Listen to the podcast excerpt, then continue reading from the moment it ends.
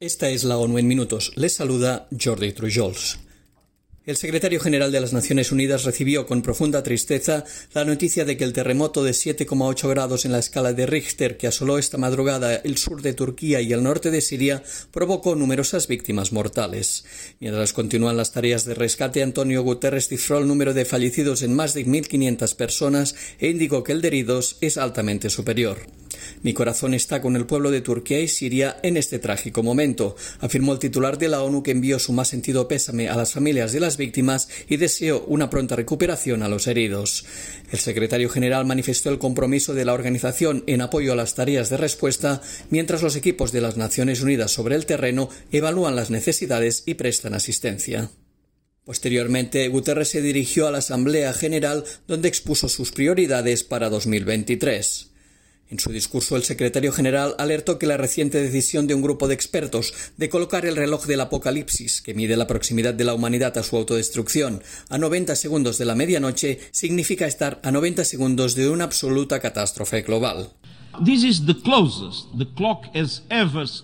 Esto es lo más cerca que el reloj ha estado nunca de la hora más oscura de la humanidad, más cerca incluso que durante el apogeo de la Guerra Fría. En realidad, el reloj del juicio final es un despertador mundial. Tenemos que despertarnos y ponernos a trabajar. Guterres destacó que dos mil veintitrés se inició con la mirada puesta en un conjunto de retos sin precedentes, como las guerras, la crisis climática y el abismo entre los que tienen y los que no tienen, que divide a sociedades, países y el mundo en general. El titular de la ONU señaló que el actual camino emprendido por la humanidad es un callejón sin salida y que necesitamos corregir el rumbo, pero que pese a que conocemos las soluciones para cambiarlo, falta la visión estratégica, el pensamiento y el compromiso a largo plazo. Tachó este pensamiento cortoplacista de profundamente irresponsable e inmoral e indicó la necesidad de cambiar la mentalidad a la hora de tomar decisiones. Mi mensaje de hoy se reduce a lo siguiente: no te centres únicamente en lo que puede ocurrirte hoy y vaciles, fíjate en lo que nos pasará a todos mañana y actúa.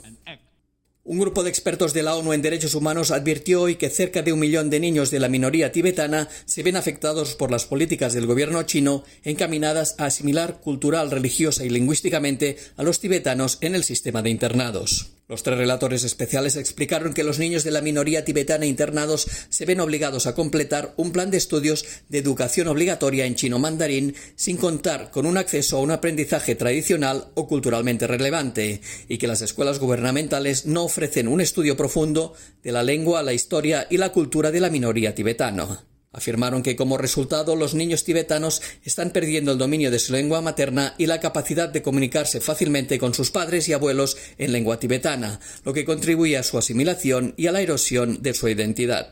Los expertos de la ONU afirmaron que estas políticas son contrarias a los derechos a la educación, lingüísticos y culturales, a la libertad de religión o creencia y a otros derechos de las minorías del pueblo tibetano.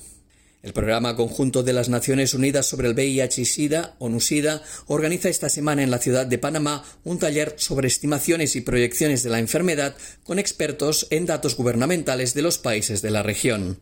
El taller busca formar al personal responsable de las estimaciones y proyecciones de la pandemia del V I H, que forman parte de las autoridades nacionales latinoamericanas, a utilizar los métodos y procedimientos recomendados por ONUSIDA. Durante el encuentro, la directora regional de ONUSIDA para América Latina y el Caribe, Luisa Cabal, presentará también la versión en español del más reciente informe Actualización Mundial sobre el SIDA dos mil veintidós. El documento muestra que la respuesta mundial al V I H está en peligro y que los progresos en la prevención de la enfermedad están perdiendo fuerza en todo el mundo. Europa Oriental y Asia Central, Oriente Medio, el norte de África y América Latina llevan varios años con registro de un aumento de las infecciones anuales por el V I H. Y hasta aquí las noticias más destacadas de las Naciones Unidas.